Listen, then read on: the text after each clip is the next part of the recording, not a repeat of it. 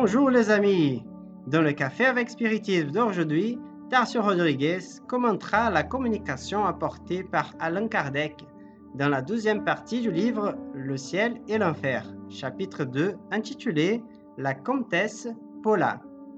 Kardec apporte le récit d'une comtesse qui, comme il le dit, c'était une femme jeune, belle, riche, d'une illustre naissance selon les modes, et un autre, un modèle accompli de toutes les qualités du cœur et de l'esprit. Elle est morte à 36 ans, en 1851.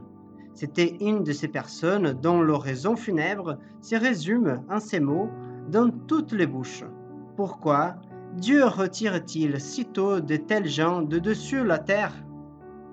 Peu après le récit, Kardec apporte la communication médiumnique de la comtesse elle-même, où elle raconte l'état de bonheur dans lequel elle s'est trouvée dans le monde spirituel, en soulignant qu'elle n'a obtenu un tel accomplissement qu'avec beaucoup de travail et en surmontant d'innombrables épreuves que même en possédant un tel bonheur, elle a continué à travailler pour le progrès de l'humanité. Dit-elle, « Ce n'est pas sans lutte que je suis arrivée au rang que j'occupe dans la vie spirituelle. Croyez bien que ma dernière existence, quelle méritante qu'elle vous paraisse, ne pas suffit pour cela. Pendant plusieurs existences, je passais pour les épreuves du travail et de la misère, que j'avais volontairement choisies pour fortifier et épurer mon âme. J'ai eu le bonheur d'en sortir victorieuse, mais il en restait une à subir, la plus périlleuse de toutes. Celle de la fortune et du bien-être matériel, d'un bien-être sans mélange d'amertume. Là était le danger. Avant de la tenter, je voulus me sentir assez forte pour ne pas succomber.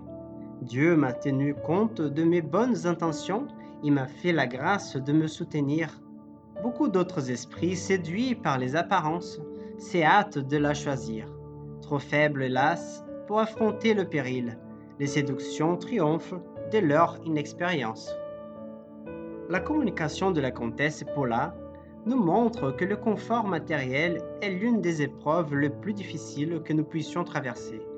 Même s'il nous procure de nombreuses joies sur terre, ce confort nous stimule souvent à l'inertie ou nous incite à l'orgueil et à l'égoïsme. Tout ce que nous acquérons ou possédons doit servir au bénéfice collectif. La vie est toujours très dynamique en termes de réalisation et d'opportunités. Ceux qui possèdent beaucoup peuvent facilement perdre et avoir besoin de l'aide d'autres personnes, comme ceux qui ont peu, en temps voulu, peuvent s'enrichir, devenant la providence de ceux qui les entourent. Nous devons coopérer, donc, les uns avec les autres, afin d'avoir quelqu'un à nos côtés dans le cas d'une chute, comme le dit la comtesse à la fin de sa communication. Travailleurs, j'ai été dans vos rangs. Moi, la noble dame, comme vous, j'ai gagné mon pain à la sueur de mon front. J'ai enduré des privations, j'ai souffert des intempéries, et c'est ce qui a développé les forces viriles de mon âme. Sans cela, j'aurais probablement échoué dans ma dernière épreuve, ce qui me rejetait bien loin en arrière. Comme moi, vous aurez aussi à votre tour l'épreuve de la fortune. Mais ne vous hâtez pas de la demander trop tôt.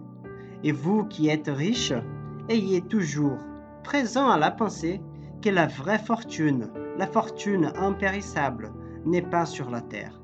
Et comprenez à quel prix vous pouvez mériter le bienfait du Tout-Puissant. Bon voilà mes chers amis, soyez toujours avec Dieu et on se dit rendez-vous au prochain épisode du Café avec Spiritisme.